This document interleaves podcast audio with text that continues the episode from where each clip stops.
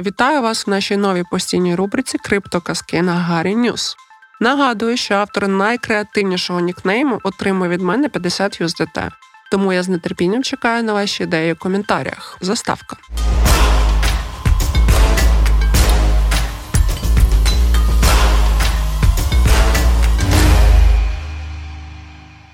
Що таке бичача та ведмежачі пастки? Хибні сигнали – не рідкість на крипторинку. Їхніми жертвами переважно стають емоційні трейдери та новачки, які використовують обмежену кількість інструментів для аналізу. Як не потрапити до найбільш поширених пасток бичачої та ведмежої? Що таке бичача пастка? Бичача пастка – це нетривалий висхідний рух на тлі тривалого несхідного тренду.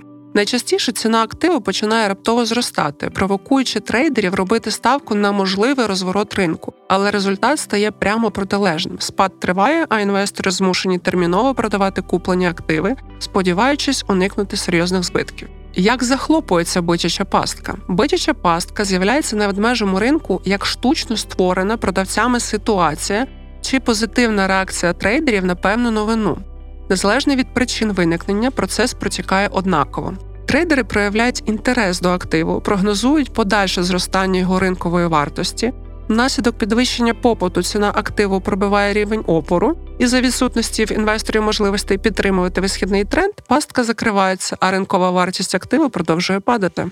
Хто стає жертвою бичачої пастки? Найчастіше в бичачих капканах зазнають втрат інвестори, що належать до наступних категорій. Надто емоційні.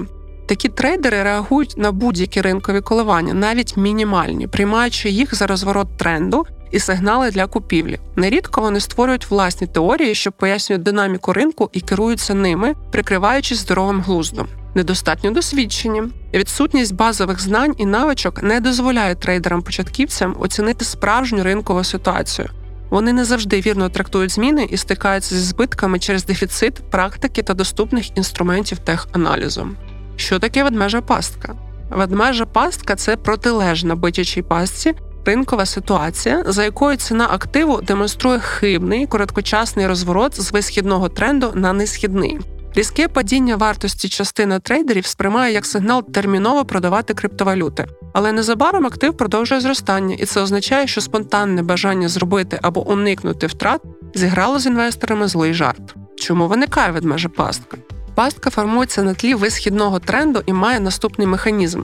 Токен починає масово продаватися, що може бути викликано як реакцією на новини, так і маніпуляціями більших інвесторів. Пробивається лінія підтримки та обсяг продажів додатково збільшується. Пастка закривається, а ринкова ціна активу продовжує висхідний тренд. Хто потрапляє в ведмежу пастку? У цьому випадку кошти втрачають імпульсивні трейдери, які одразу після пробиття лінії підтримки вирішують продати активи. Не хочу потрапляти у пастки, що робити? Знаючи принцип роботи пасток, можна скласти список інструментів, які дозволяють вберегтися від них. Перше. Використання ордерів стоп-лосс. Торгуючи у нестабільних умовах, не забувайте про них. Завдяки автоматичному закриттю збиткових угод, стоп-лосс убереже вас від серйозних втрат за непередбачених ситуацій. Друге. Отримання сигналів підтвердження та ретест. Щоб ринок не обманював вас, користуйтеся інструментами теханалізу. Індикатори, включаючи ар ес ай, смуги Болінджера та інші показники, допоможуть зрозуміти, чи дійсно тренд змінився, чи отримані сигнали хибні. Третє. Перевірка обсягу торгів.